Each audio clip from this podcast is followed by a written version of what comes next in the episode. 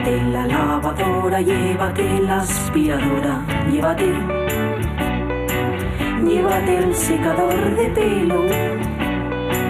Llévate el horno, microondas, el casete, la olla express, pero la radio es mía. La radio es mía. La radio es mía. Y quédate con todo lo demás.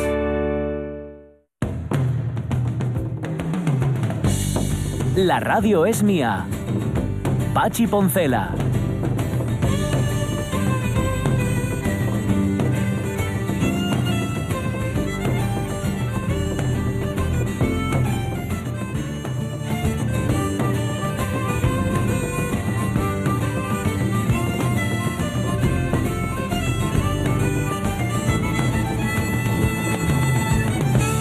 Las 12 y 18 minutos de la mañana nos dice José Luis Mendoza Hurtado, uno de mis momentos de relax cuando aún tenía pelo era irme a un desaparecido local en el Paseo de Salinas, solo, por la noche, y comer una ensalada de cangrejo, sí, mirando al mar. Puta vida, dice él. Ya no existe el local, ya no tengo pelo y no recuerdo la última vez que salí solo por la noche o acompañado. Madre mía, qué vida más, más perra, más, más mala, ¿no? Lleva. Estoy pensando en un sitio en el. Ah, en el Paseo de Salinas, no. Estaba pensando que igual era la Gaspara. La Gaspara era un sitio de Salinas mítico que fueron de los primeros, primerísimos en poner de moda el cachopo. Cuando todavía, cuando se hacían los cachopos, pero no había pegado el, el pum, el petardazo este que todo el mundo lo pide, en la Gaspara ponían unos cachopos de impresión y luego cerró. Mm, bueno, no hay relación causa-efecto, cerró porque cerró. Los cachopos estaban muy, muy, muy, muy buenos. Eh, Alfonso González Esparta, que está en Palma, como sabéis, o sea, en la isla de Palma, cuando, o en la ciudad de Palma, en Mallorca, isla de Mallorca, ciudad de Palma, no en la isla de La Palma. Bueno. La de La Palma es en Canarias. Bueno, Bueno. bueno. Eh, hace años, dice Alfonso, cuando el acceso al Club de Regatas de Gijón no era accesible a todo el mundo, tomé un café en la terraza con un amigo mío que trabajaba allí y aluciné en colores de la vista que se veía de San Lorenzo. Alfonso, si uno crea un club privado, un club de regatas marítimo en el mar, no te preocupes que se va a quedar con las mejores vistas seguro. Mm. Dice que no sé de que te asombras, o me parece muy bien, porque eso in- indica que Alfonso es una persona que todavía cree en la bondad de, de las personas y todo esto. No debería extrañarte. Hablando de mm, lugares marineros, de vías marineras, ayer eh, visité por vez primera en mi vida, nunca había estado Bustio. Bustio, ¿sabéis? No hay que confundir Cabo Busto Ah, iba a decirte. con Bustio. Bustio y el último pueblo de Asturias, porque además él está separado, o unido, mejor, está ya la ría de Tina Mayor y, y tú tienes un puente para pasar a Unquera. Con lo cual estás Bustio en Asturias, tiqui, tiqui, tiqui, tiqui, pum, y hasta tal punto, esto me lo contaba la mi mujer, que como sabéis sabe mucho de estas cosas, que celebran las fiestas del Carmen juntos. Este Mira, año no pudieron, este año no, no hubo forma, pero todos los años se juntan Unquera y Bustio para celebrar las, las fiestas y demás. Y visitamos Bustio, que es muy guapo, tiene unas casas preciosas, y pasamos a Unquera a, a tomar unos corbates. ¿Qué le vamos a hacer? Tradiciones. Y nos llamó mucho la atención porque había tres marcas que acababan todas en al, yo no las voy a repetir aquí porque no quiero hacerles tampoco publicidad, que aseguraban las tres ser las pioneras de las corbatas en Unquera. Hombre. O sea, que fueron los primeros que se les ocurrió hacer las corbatas, que a mí me parece un invento bien bueno. La verdad Sí, que sí. sí. Y las que comimos estaban muy ricas. Me digo todo esto no solamente por lo de las vías marineras, sino porque en Bustio me encontré con un cartel al que le hice una fotografía, lo he compartido en redes sociales esta mañana, que dice lo siguiente. Prohibido fumar gases inflamables. Quiere decir, prohibido fumar, coma, gases inflamables. Pero la coma no, no la puso nadie. Sí, sí, Con lo sí. cual, claro, está prohibido fumar gases inflamables, no, no debéis hacerlo. No, no queda bonito, Porque no. os reventarían en la cara, posiblemente, os, harían una cara nueva. Bueno, pues eso, prohibido fumar gases inflamables. Mira la foto para que la veáis, ¿eh? para que veáis que no me lo he inventado, ni he quitado la coma, ni nada, ¿eh? Ahí está. Bueno, Ya sabéis que eh, esta reflexión que mm, es de un capítulo de Homer, o sea que ¿no? en la que dice cómo se puede confiar en un idioma donde inflamable significa que puede prenderse fuego. Ya, inflamable. ¿Verdad? Sí, sí, la verdad que sí. Hay ciertas contradicciones en, Sí, en el, sí, en sí. el idioma, ¿eh? Claro. Em, bueno, ¿qué tenemos en esta hora de la radio mía? Ramón Redondo. Y está aquí preparado. ¿Cómo está Ramón Redondo? Bien, bien. Qué placer tenerte. Eh, ¿Es verdad la leyenda según la cual eh, ayer tenías preparado el guion del programa de hoy y tú mismo lo, y tú mismo lo borraste en un suspiro? Era un- una leyenda, sí. Es una leyenda, Siempre ¿no? una leyenda. Parece Se que no autodestruye en cinco segundos. Parece ser que no es verdad, entonces, ¿no? Siempre se me olvida que no tienes filtro para nada. No, pero a ver, los oyentes tienen que saber, y de hecho aquí nos esforzamos mucho, que se den cuenta de que todo lo que contamos está preparado previamente. A ver si pensáis que es que, ala, lo improvisamos. No, pues no, todo lo preparamos. Y lo que trae Ramón Redondo Ala, lo improvisamos, estaba en el renglón siguiente. Sí, lo has es. leído antes Ala, de tiempo. Ay, es verdad. Es que a veces los guionistas no me lo subrayan como yo pido. Ay, Dios mío. Em, vale, pero nos vas a hablar de una peli hoy, luego lo contamos, que tiene una pinta bárbara y que tiene además banda sonora de... Él no lo sabe, bueno, no sé si lo sabrá o no, tendrán que haber pagado derechos por esto, de Neil Diamond, ¿verdad? Sí. sí. Una, así, sí. una canción muy chula y muy conocida de Neil Diamond. Vale, ¿tenemos efeméride musical? La tenemos, sí señor. Hoy vamos a hablar de un señor que se moría, tal día como hoy, eh, Euno Juhani Rautavaara. O sea, Ah. Se llama así, Euno Juhani Rautavaara, compositor finlandés. Es que, Ah. a ver, los finlandeses, no, los yo cuando fineses, ¿sabéis dices cosas son? así raras, siempre espero que luego digas tiquití. Tiquití. Y No, tiquití no, no, no. sea el conocido. Euno Juhani Rautavaara. Vale. Hemos escuchado aquí alguna de música de Rauta Bahara, que insisto, se moría tal día como hoy, pero no, sí, fue en el año, en el 2016 se moría. Ajá. Se moría, sí, en efecto, 27 de julio del año mm, 2016, tenía 87 años y pasaba por ser, después de Sibelius, el más grande compositor finlandés. Y la música que os voy a poner, a ti Ramón Redondo, me consta que te va a gustar. Y además, iría más allá. Yo estoy segurísimo de que alguien ha empleado ya música de Rautavaara en alguna, en alguna película. Porque es muy evocador, es muy visual todo lo que hace. Pondremos un trocín, claro, del Cantus Articus, del concierto para pájaros y orquesta que tiene, y alguna cosina más. Vamos a hablar de él dentro de un rato. Un señor que pudo haber sido un pelmazo, como tantos otros compositores del siglo XX, y sin embargo el tipo supo hacérselo para ser accesible a todo el mundo. Y le estoy preguntando ahora porque el otro día no sé dónde andaba y nos dejó con la miel en los labios Germán Heredia, que luego me dijo, ay, pues yo quería hablar del peluquero de Goya, que si Goya utilizaba, tenía peluquero o no y tal. Bueno, esperemos que hoy sí que esté con nosotros Germán Heredia, porque si no vamos a tener que escuchar Rautavara. dar la vara con Rautavara. vara, sí, sí. Pero vamos, hasta, hasta las tantas, por lo menos hasta la una. Bueno, momento de cine. Por favor, Fabián.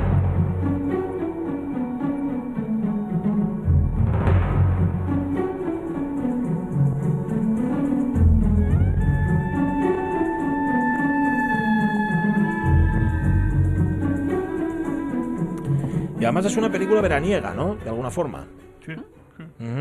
Sí, ¿no? sí. De alguna forma. sí. Ah, bueno, ver, visualmente. Visualmente sí. es que- Y es muy nostálgica y no sé si se le liga muy bien con el verano la nostalgia. Pero todo. alegoría de un verano Sí. constante tiene el... Sí, sí, Vale. sí. Bueno, la, la película un es la- lugar, eh, Sí. unos veranos. La idea, es la idea de un lago, que es como se llama, ya el título es mm, curioso, porque Sí. podría haberse titulado El lago o la idea, pero, pero no, es la idea de un lago. Y es de Milagros Mumenthaler, ¿lo he dicho bien? Lo has dicho bien. sí. Bueno, no sé cómo se pronuncia, pero me imagino que en Seguro argentino que es sí. muy mental. Sí, sí. Directora, eso, Argentina. Argentina, sí, es uno de los claros exponentes del cine independiente argentino, Sí. ¿eh? porque en, en Argentina no solo eh, graba Aristarain o Campanella, Campanella, o, claro. o Ujú. Pablo Trapero o Marcelo Piñeiro, ¿no? hay bastantes más detrás eh, con mucho nivel, y claro, pero menos me- menos distribución de alguna manera, con menos medios para dejarse ver, ¿no? Y mujeres. Y mujeres, además. mujeres, sí. Y bueno, seguro que las que no conozco son todavía mejores que estos. Yo, entre ese grupo, me gusta mucho, eh, aparte de Monumental, que eh, además de la idea de un lago, tiene otra que se llama Abrir Puertas y Ventanas, Ajá. Que llevó a Locarno y, y- y volvió a Argentina con cinco premios nada más. Ole. ¿Nada más? Nada más. Eh, está también eh, Matías Piñeiro, Sí. con películas como La Princesa de Francia o Hermie y Elena, Ujú. en las que todos siempre andan por ahí atravesados de alguna manera, directa o indirectamente, y Shakespeare. En Ah. yo vi tres o cuatro de él, tiene más, Ujú. y en todas de- o hay un grupo de teatro o, o la protagonista tiene que traducir Mm. Sueño de una noche de verano, por ejemplo, como Hermia Elena, y siempre está Shakespeare por ahí atravesado. No sé muy bien por qué. Bueno. No- Una querencia personal, probablemente. Lisandro Alonso, Sí. que es uno que aquí en Gijón gusta mucho, Sí. eh, eh, ganó en Gijón con Liverpool. Mm. Tiene Jauja, que protagonizaba a Vigo Mortensen. Sí. un estilo muy particular, muy festivalero, que, que tiene muchos adeptos. De hecho, a Vigo Mortensen lo convenció para protagonizarla, para producirla, Mm. para ayudar en el cartel, para traducir los, los subtítulos. Ajá. O sea que Vale, voy a caer- tenía enganchado del todo. Voy a caer en el lugar común del argentino convenciendo a cualquiera, ¿no? Ya sabéis que hablan, oye, los argentinos que, que sí. hablan son muy convincentes, los que hablan mucho, sobre todo. Un saludo eh, a la comunidad argentina. Lo de festivalero no voy a indagar más ¿Qué- qué, qué- quiere sí, decir. ¿Qué quieres decir con eso de festivalero? Bueno, malo Eh, o, no, o bueno, ninguna de las eh, dos cosas. ah, tiene películas con un tempo particular, lento, eh, distinto, una puesta en escena fuera de lo común. Por eso te digo que es festivalero, no es nada tradicional en, en la forma de hacer cine. Mm, Pero se vale, sabe. Vale, vale. Bien. Muy bien. O sea que hay ahí una potencia argentina. Mm, muy fuerte. Hace poco apareció una tal Romina Paula, que es dramaturga y escritora. Romina Paula. Mm. Eh, Romina eh, Suena. hay- es actriz, empezó siendo Mm. actriz, estuvo mucho con Matías Piñeiro, con eh, eh, protagonizó, estuvo en una que se llama El Estudiante, que es bastante famosa de, de hace ya unos cuantos, unos Unos cuantos cuantos años, y en poco tiempo se, se hizo una película basada en un libro suyo Sí. y rodó su propia película autobiográfica, eh, de nuevo otra vez. Ah, Está a punto de estrenarse ¿eh? el, el virus este y tal, y está muy bien. Si llega a los cines, yo creo que no deberíais per- de nuevo perderos. otra vez. Bueno, y tienes, tienes más, ¿no? Mariano Linas, El- el- eh, hay un grupo de cuatro directores que están juntos, se Sí. llama El Pampero Cine. El Pampero. Esos sí son totalmente independientes, ni siquiera piden ayudas al, al INCA, al Mm. Instituto Nacional de Cine y Artes. Mm. No, no sé Sí. Audiovisuales, seguramente. Sí. Si se acaba en A, es audiovisuales Es posible. Vale. Eh, eh, y son eh, Mariano Ginás, Linas, ujú. quizá el mejor director de todos esos. Sí. Hizo este último año, el, año pasado, la mejor película de, que, que se estrena en el 2020 en España. Una película de 800 y pico minutos, que se llama La. Flor, y que no tiene nada de desperdicio. Perdón. Ocho, ¿cuánto? 800 ¿Cuánta- minutos, ¿Cuántas dicho? horas son esas? Eh, 800. como 13 horas y media. Vale, vale. Y no tiene desperdicio, dices, en 13 horas de No, cine. no, es un peliculón. Son Ramón, como varias Ramón. Son como varias películas No, juntas y es verdad, una por ¿no? otra. 800 minutos. Que sí, en serio, de verdad. Mm, no, vale, no, no, vale. no era broma ni estoy metiendo ahí un.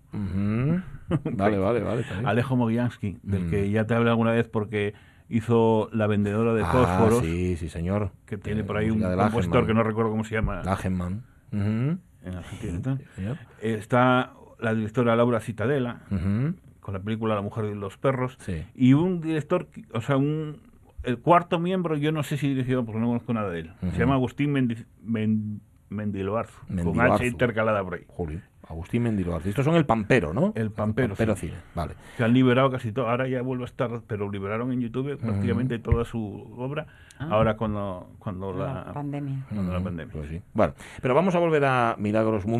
Y an- momentáneamente, y aunque mm, antes de que nos cuentes de qué va la peli, escuchamos el tráiler. ¿Te parece? Venga, Sí. dale. Cada vez que llegaba el verano, mi familia viajaba en caravana al sur. Un ritual que no solo se repetía todos los años, sino que iba sumando adeptos.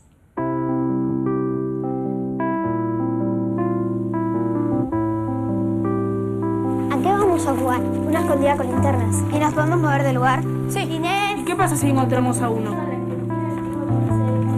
¿Quieren que ponga algo de música?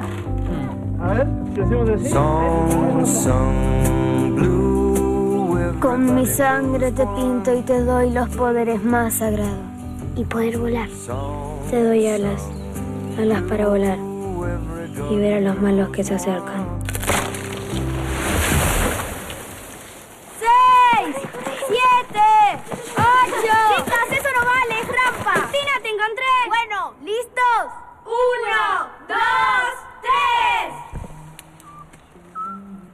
Nostalgia de veranos pasados, ¿no? Sí. Desde lo que va un poco esta película, digo así a priori, no sé. Sí, Ujú. El equipo de antropología forense.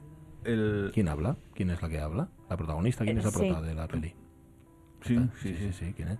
¿Quién es? ¿Quién es? Es Inés, que es una fotógrafa es. profesional Sí. que prepara un libro de tintes autobiográficos de fotos y pequeños textos. Está embarazada de su primer hijo y al, y al mismo tiempo rompe con su pareja. necesita, antes de que nazca el bebé, cerrar eh, y, que, y coger un nuevo rumbo de, vida, en su- eh, un rumbo en su vida, Sí. cerrar la historia, eh, esa ausencia que desde niña tiene de su padre. Mm, Vale. Con, que, que es lo que le espera también al, al hijo que van a hacer. ¿no? Va Sí, a es, vivir también sin es- su padre. sí, un poco... Aunque, aunque comienza la peli hablando con él.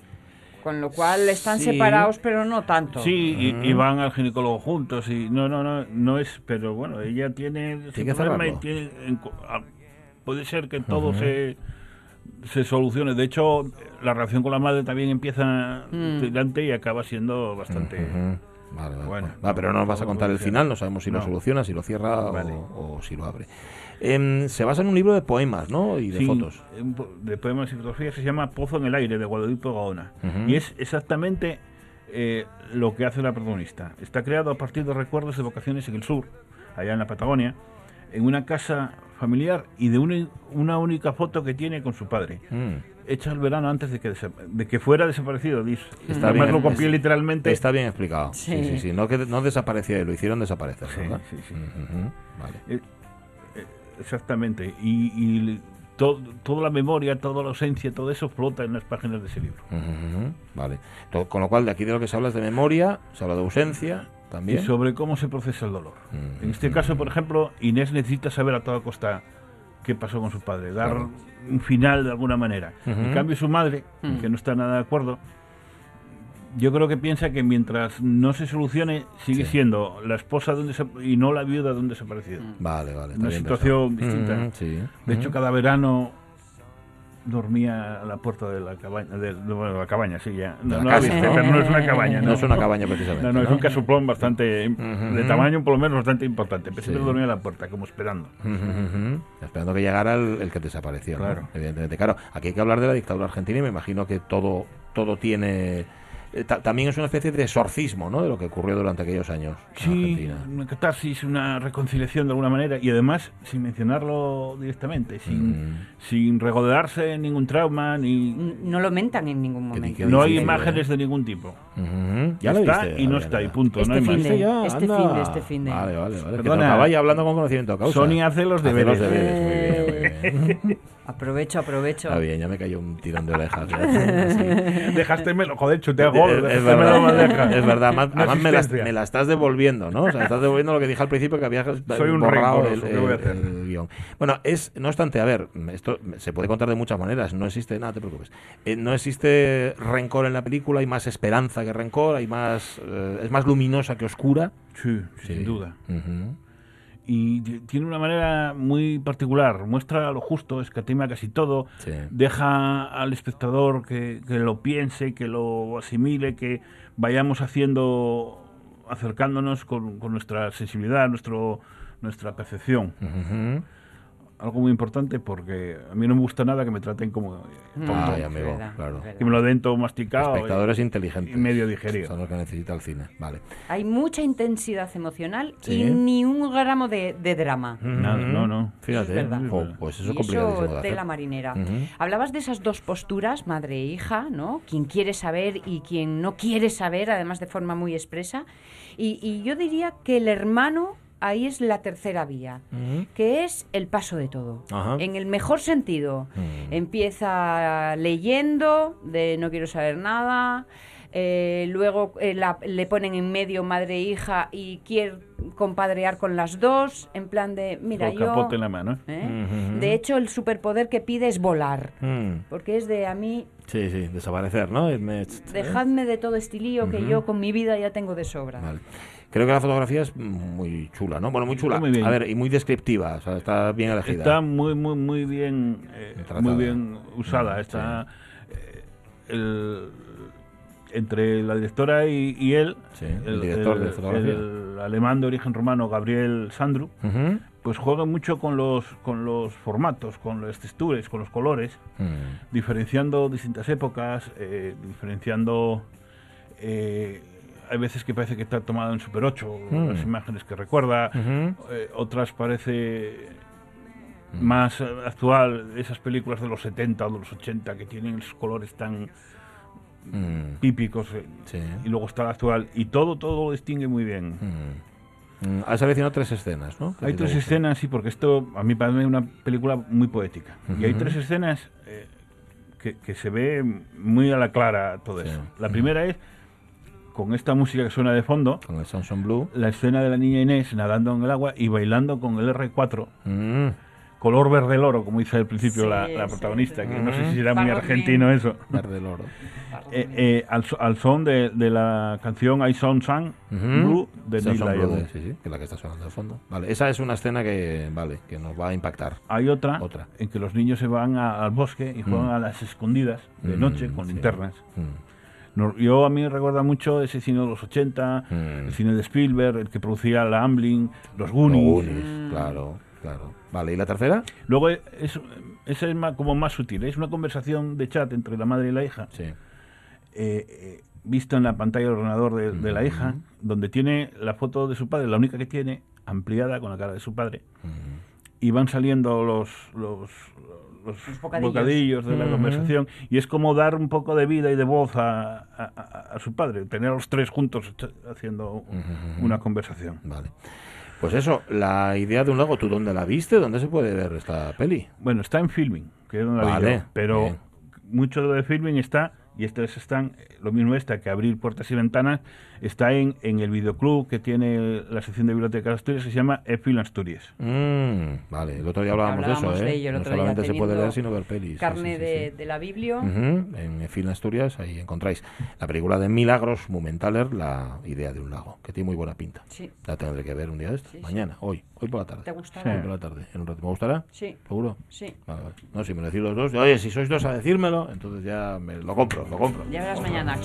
No, Después de cuatro años sin no, dudar porque- de mí. ta- no, en absoluto, en absoluto. Oye, ¿cuánto dura? Que son mi, mi import- 78 minutos. Otra perfecta, perfecta.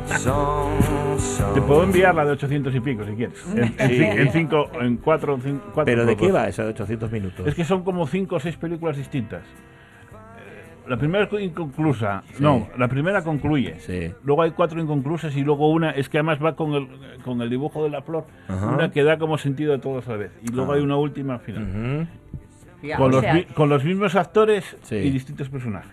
Con los mismos actores y distintos Sobre personajes. todo actrices. sí, cuatro se actrices trata de vender un paquete, en realidad. Mm, No le traía más cuenta haberlo hecho. Bueno, nada, igual. Yo qué sé. Bueno, él sabrá. Él sabrá, sí. Además es que eh, no le habrá costado ni, ni lo que cuesta una película cualquiera. ¿Por qué? porque está- son así, te- Hecho es en decir, casa. no, Mm. no son ricos, Ya, ya, no ya, tienen ya. ayudas, entonces hacen y, y no se nota mucho. ¿eh? No ¿Cómo dijiste el título? La flor se La llama. flor. Flor. Ah, por eso. lo de la 800 flor minutos que- para una película que se llama La Flor. Si es que de verdad. Sí, Vale. luego os enseño. Vale. Gracias, Ramón Redondo. Ah, abrazos. 12 y 39. Bueno, pues quedar siguiese, no tienes por qué marchar. Siempre Bueno. se lo decimos a, a- Y hay quienes marchen corriendo como diciendo, ay, estoy aquí asobrando. Pues no. Porque además hoy ya me ha dicho Germán Heredia que sí que va a entrar, lo que pasa que no está aquí. Lo Vale. cual entra por el, Vale. por medios, eh, por otros medios. Y además, mira, si escuchas la música de Rauta Vara, de Euno Joan y Rauta Vara, que se moría tal día como hoy, en el año. No rompas nada, ¿eh? En el año 2016.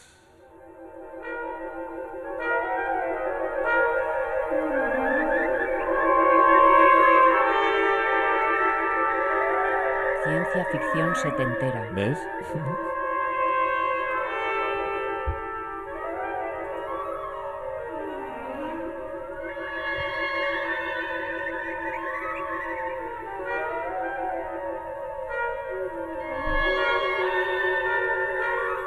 Este es el concierto para pájaros y orquesta, Cantus Articus, se llama, que es del año 1972, donde escucháis a los instrumentos imitando a los pájaros, pero también grabaciones de pájaros. Hay una parte que es eh, parte grabada, digamos que va con, con- con la grabación incorporada, eh, para crear un ambiente tan sugerente como este.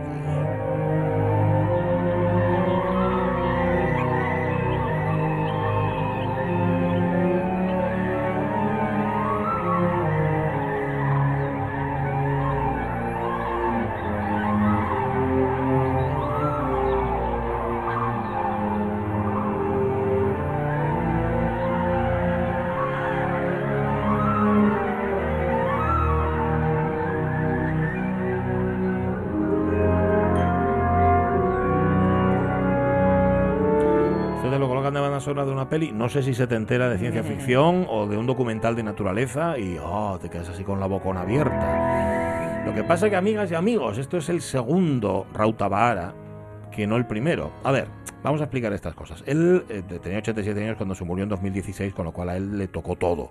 le tocó toda, toda la- la- las consecuencias de la Segunda Guerra Mundial, las que trajo también para la historia de la música. ¿Qué pasó después de la Segunda Guerra Mundial? Pues hombre, que no se podía seguir componiendo como se componía antes, y entonces había que ser absolutamente radical. Y los que mandaban en esto, los que ordenaban, los que mandaban ordenaban, es decir, hay que hacerlo así. No me sean ustedes tonales, no me sean ustedes melódicos, no, no, lo que hay que hacer es series, hay que hacer música serial. Lo de Schoenberg, pero llevado a un extremo todavía, todavía más, más extremado. Bien. Rautavaara, como todos, además venía, él, él era del país de Sibelius, de Finlandia. Sibelius iba por otro lado, ¿eh? Sibelius, que se murió en 1957, era la bestia negra de todos estos que apostaban por el serialismo. Pero Rautavaara empezó siendo moderno como los otros, ¿no? Dice, va, pues yo voy a hacer música serial también. Pero en los 60 se cansó. Dice que esto es aburridísimo, hombre. Se pueden escuchar. Ay, mira como mira la grulla, como, ¿eh? ¿Cómo le da? Se pueden escuchar obras suyas que son seriales, pero es que ni siquiera digo seriales, no seriales en el sentido de seriales radiofónicos, ¿vale? Sino seriales en el sentido de series o decafónicas. Esto sería muy largo de explicar y yo no soy la persona indicada. Pero lo que en mi casa llamaba música pachepos, Mm. con perdón de quienes tengan gorrumba. Pues eso, música, música discurrida, que dice también la madre de mi amigo Alfonso. Bueno, pues eso también lo hizo Rautavara, pero no muy cómodo. Esto que lo estaba haciendo, dice, ay, pero yo a mí me gusta hacer otras cosas. Cantus Articus, que ya digo, es del 72, es un poco el ejemplo, este concierto para pájaros y orquesta, de lo que, de la vía de liberación que le encontró. Dice, yo no voy a componer como me mandan, sino como quiero yo.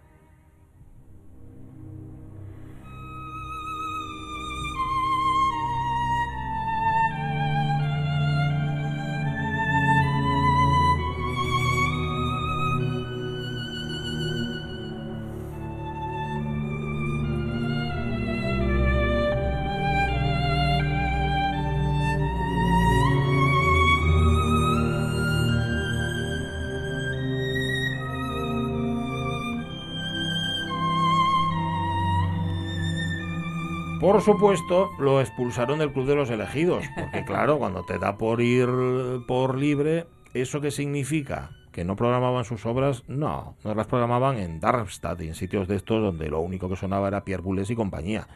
Lo que hicieron, o el- tu amigo Lagenman este, el de la vendedora de, de cerillas y todo lo demás.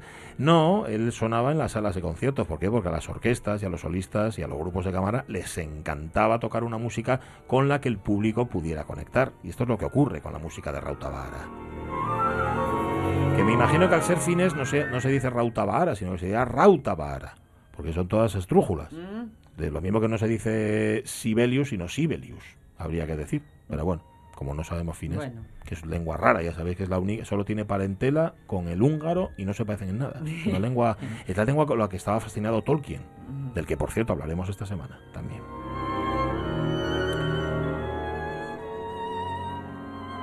Total, que esto es el concierto para violín, ¿eh? esto que está sonando. Se convirtió en un eh, músico muy interpretado, ocho sinfonías, tres conciertos para piano, dos para cello, tiene para flauta, para órgano, para violín y, y es lo que se llamaría un creador auténtico, es decir, una persona que tiene una voz propia y esto es rarísimo, ¿eh? No penséis que es tan habitual que un compositor eh, tenga una forma propia de expresarse que sea absolutamente reconocible. Me imagino, Ramón Radeno, que en el cine pasa lo mismo, ¿no? Para que un director de cine tenga una forma propia de contar, esto no es lo habitual.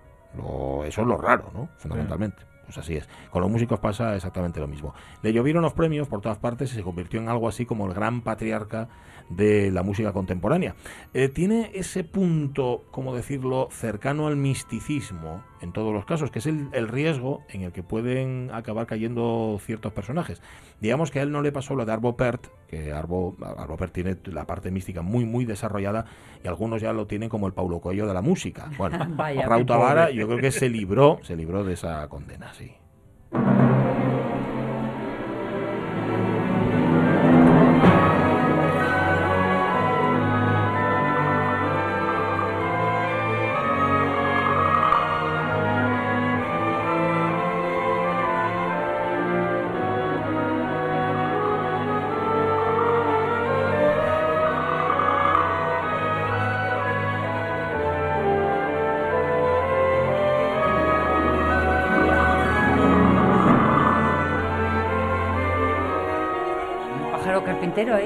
Sí, ¿verdad? Suena como un pájaro carpintero. Esto que está sonando es una de las obras más conocidas de Rautavara. Voy a decir el título en, En en finés, que es Lintu, Lintukoto, que sería Lintukoto, me imagino, que es algo así como la isla de la felicidad. Es esto que está sonando, Isles of Bliss, que es como, claro, como está en finés, suelen poner los títulos de las obras de este hombre, pues hombre, Cantus Articus va en latín, pero en general en inglés, ¿no? Para que se puedan entender. Tiene varias óperas, una de ellas basada, por cierto, en tema cervantino, otra de ellas basada en la obra de Van Gogh y en la vida de Van Gogh, y una ópera más, no, tiene varias, ¿eh? pero una basada en Rasputín, Ah, en la vida de, de Rasputín, del que hoy hablamos también Sí, aquí sí, en, sí. en la radio mía. Eh, ya decimos que se convirtió, pese, pese a todos los integristas de la música, en uno de los referentes de la música contemporánea y como tal se fue, como un gran maestro en el año 2016. Ojo, en Finlandia respetan la música de una manera, esto lo puede contar quien, quien lo haya vivido, y yo coloco a gente que estuvo ahí estudiando en Finlandia, el respeto que hay por la, la, la música se entiende como una disciplina más, no como una disciplina menos, no es como la, la. María, con perdón, de, de las asignaturas. La cultivan y la, la protegen y la fomentan. ¿Cómo es posible que un país tan pequeño, de tantos genios en el siglo XX, tantos genios de la música, tantos grandes directores de orquesta? Bueno, pues eso se hace con inversión, eso, claro, fundamentalmente. con educación. Euno Giovanni eh, Rautavaara, que está lleno de por todas partes y que hace una música tan preciosa como esta.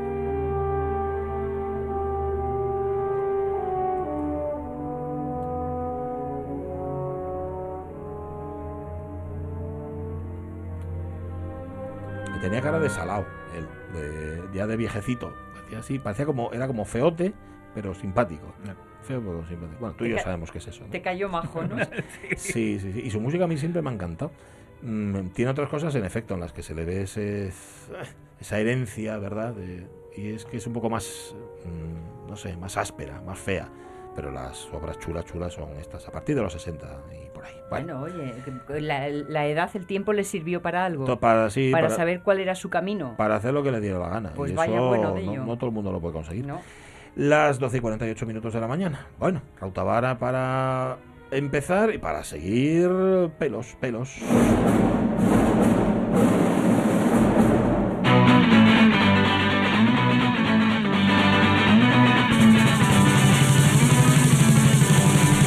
Como todavía no pude hablar con Germán Heredia desde que empezó el verano, porque me coincidió las vacaciones, no sé al final en qué quedasteis con lo de la sintonía. Que todos los años... eh, ah, o Sí, sea, que se la sí. cambiamos porque no le Sí. gustaba y ahora quiere esta. Es quiere esta. Y además el otro día y pusimos, no me acuerdo Y qué, nada, ¿no? pero quedó tan horrorizado que dijo, por favor, Oh, por favor, mi sintonía, por favor. Repugnante. No, no, no, no, pero, pero vamos a ver, yo hago caso siempre al becario. Eh, Sonia, el becario que tienes tú ahí al lado, ¿vale? ¿A qué ve- a Yo Ramón? Siempre hago, siempre hago la recomendación, o sea, lo que yo voy de cabeza con lo que él me diga. Vale, vale, y, vale. y sí, o sea, ya me entra en vena esa. Sí, ¿no? voy por la peluquería cantando la misma.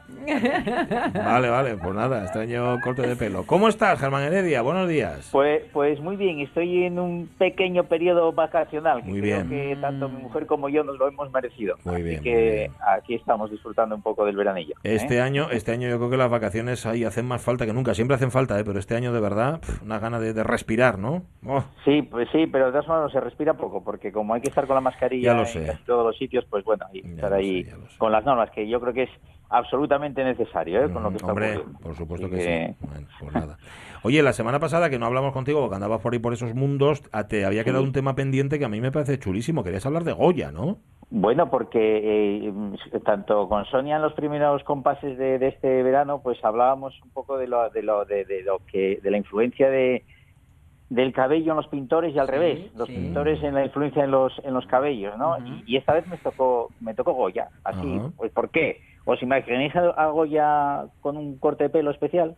Pues no, la coletina atrás y... Mm. Sí, estaba- es que de hecho me estaba imaginando cómo llevaba el, el- el pelo Goya. Tenía, Bueno, pues, tenía, pues, pues tenía- luego queda tuvo- goyesco que lle con redecilla, que Sí. tampoco se ve. Sí. Pues, pues yo estoy convencido, y esto porque ya lo digo yo plenamente, Goya nunca tuvo un peluquero, o sea que No. era un desastre, se lo cortaba él o se Sí. lo cortaba, yo quién sé quién se lo cortaría, pero bueno, yo lo que voy es que eh, allá por el año 1763, don Luis de Borbón, hermano del rey Carlos III, el hermano menor creo que era, pues conoció a Goya. Y lo introdujo un poco en la corte. Y entonces Goya pintó un cuadro muy famoso en el que está la familia de don Luis, no sé si os acordaréis, Mm. eh, que está ahí en el centro del cuadro a María Teresa de Sí. Me parece que se llamaba la, la mujer. eh, es un retraso muy impresionante, está Sí. toda la familia allí reunida y yo creo que fue el primer, eh, el primer mm, retrato que, que hizo eh, Goya de la corte y eso le supuso pues entrar en ella eh, a pleno rendimiento. ¿no? Pero fijaros, en ese cuadro, en el centro, y Sí. peinando a María Teresa de Vallavigra, se encuentra el peluquero, Anda. el peluquero de la corte. Ujú. Cosa mm, a- a- absolutamente eh, pues eh, novedosa. Totalmente, con lo que ¿no? me llega, con lo que me llega a pensar que Goya Hmm. era su confidente, el peluquero. Ah, a ver, ¿De estoy, estoy viendo el cuadro. Yo este cuadro no lo conocía. Yo tampoco. Germán Heredia, es, Pues- una, es una pues pasada, fijaros, ¿eh? es- Sí, sí. es una auténtica pasada. Y fue el primer cuadro que, que pintó Goya para la corte. Me Fue da la que sensación de que hay otros eh, especialistas profesionales, ¿no? Él Ujú. como pint hay un pintor, Sale, que supongo que es él, ¿no? El que Que sale, sale Sí, pintado. Exactamente. Sí. el peluquero, Ahí. me da a mí que alguno de estos y el médico, es como No, si no, fuera, no, ¿no? no, A, a- a eso, a eso voy también, a eso voy también. ¿Os acordáis que os dije ya hace tiempo que los peluqueros también eran los médicos de aquella? Ah, ¿eh? Bueno, o, o Sí. matasanos, Vale, sí, eran los verdad. que quitaban Sí. las muelas también, Sí, los que sí, ponían las sanguijuelas, Hacían sangrías etcétera, estas, etcétera. sí, sí, Por eso la importancia no solamente del peluquero como tal en el centro del cuadro, sino que era uno de los confidentes de la, de la corte y el que le contaba a Goya absolutamente pues Ah, todo lo que ocurría en casa de María Teresa y de Don Luis de Borbón. Eh, ese cuadro que está hecho en 1784 Sí. eh, realiza un poco, eh, o, o- o yo pienso, eh, o sea, ya esto es un poco ya mi, mi elucubraciones como peluquero que soy, la importancia de lo que es el peluquero en aquella corte y la importancia de lo que supuso para Goya, eh, pues lo que le pudo contar el peluquero, que por cierto, nombre no, no lo he podido Eso te, lo iba a preguntar si sabíamos cómo se llama el señor peluquero. No, ha, no ha pasado nada, la historia, no. ¿eh? No, no tengo ni idea. Mira que he rebuscado en todos los sitios. eh, me- me he- eh, el año pasado he hecho este estudio y no había manera. No, no, no me salía por ningún lado. No, no sé. Con lo cual, que me lleva también a pensar que, como con- en el cine, que nunca nos ponían el título de quien peinaba pues, a Olivia de Halligan. por ejemplo, Ay, sí, ¿eh? señor. Se nos ha muerto. perdido. que Sí, se nos ha muerto, Sí, ¿vale? Eh, Mm. veo, por eso digo, bueno, Olivia de Halligan sí que, sí que es cierto que lo he llegado a descifrar. Sí. Eh, fue City Gilarov el que, el que la, el que la Ujú, peinó en aquella famosa nos hablaste, pelu- sí. película famosísima que ahora no sé por qué a algunos les da por decir que es no sé qué y no sé cuánto, ¿eh? Ujú. La que el viento se llevó. Ajá. Sí, hay de, hay de todo. Pero ahora sí lo ponen el los nombres de los peluqueros y todo, ¿no? Lo Ahora high- sí, ahora sí lo ponen. pero en aquella, en aquella, en aquellas, en aquellas famosas películas, pues no lo ponían. Y sin Galardo os recuerdo que fue el que lo obligó a todas las grandes eh, estudios cinematográficos de aquellos años el, el introducir Ajá. tanto el maquillaje como el que peinaba. ¿eh? Fue el primero. Pero a lo que voy, en el cuadro famoso de, de Goya, Sí. realmente, eh, si lo miráis y por favor, que, que alguien entre también en Wikipedia y que lo vea, Mira, eh, es un cuadro eh, excelente Sí. y la importancia del peluquero en la corte. Sí, señor, sí, Mm. señor. De hecho, cuenta, y estoy leyendo en la web, de que es una escena eh, cuando ellos estaban, ¿cómo se dice? ¿Qué? Exiliados. Ah, vale. Entonces Sí. debe de ser como el grupín. ¿eh? Los amiguinos que teníamos allí cuando nadie nos quería. Que quedaron, ¿no? Exactamente, sí, sí, Sí, sí. así era, así era. Mm. Y, y lo, lo importancia, la importancia que le da el cuadro a, la- a lo que es, eh, eh, imaginaros, porque es que ella no está vestida, Es Teresa verdad. está en camisón, Sí, sí, sí. ¿Eh? es, es algo... eh, Y tiene, tiene el pelo, le, le caen las, las guedejas. Sí. negras, las ¿no? greñas, Sí, las sí. greñas. Y el, y el otro echándose el solitario. Sí. Exactamente, exactamente. Y, y por lo que veo también en el cuadro que hay gente que está despeinada y otra con, con la peluca que las traían de Inglaterra. Es Mm. importante Ah, sí. que se sepa esto porque eh, no había pelucas que las hacían en, en España, sino Ujú. que las traían todas de Inglaterra. ¿eh? Con- Los, los famosos... Con polvos de arroz, ¿no? aquella, ¿eh? Con- que, o yo me acuerdo que Jovellanos compró su peluca, eh, yo creo que eran, ahí no me acuerdo ahora mismo del precio, ¿eh?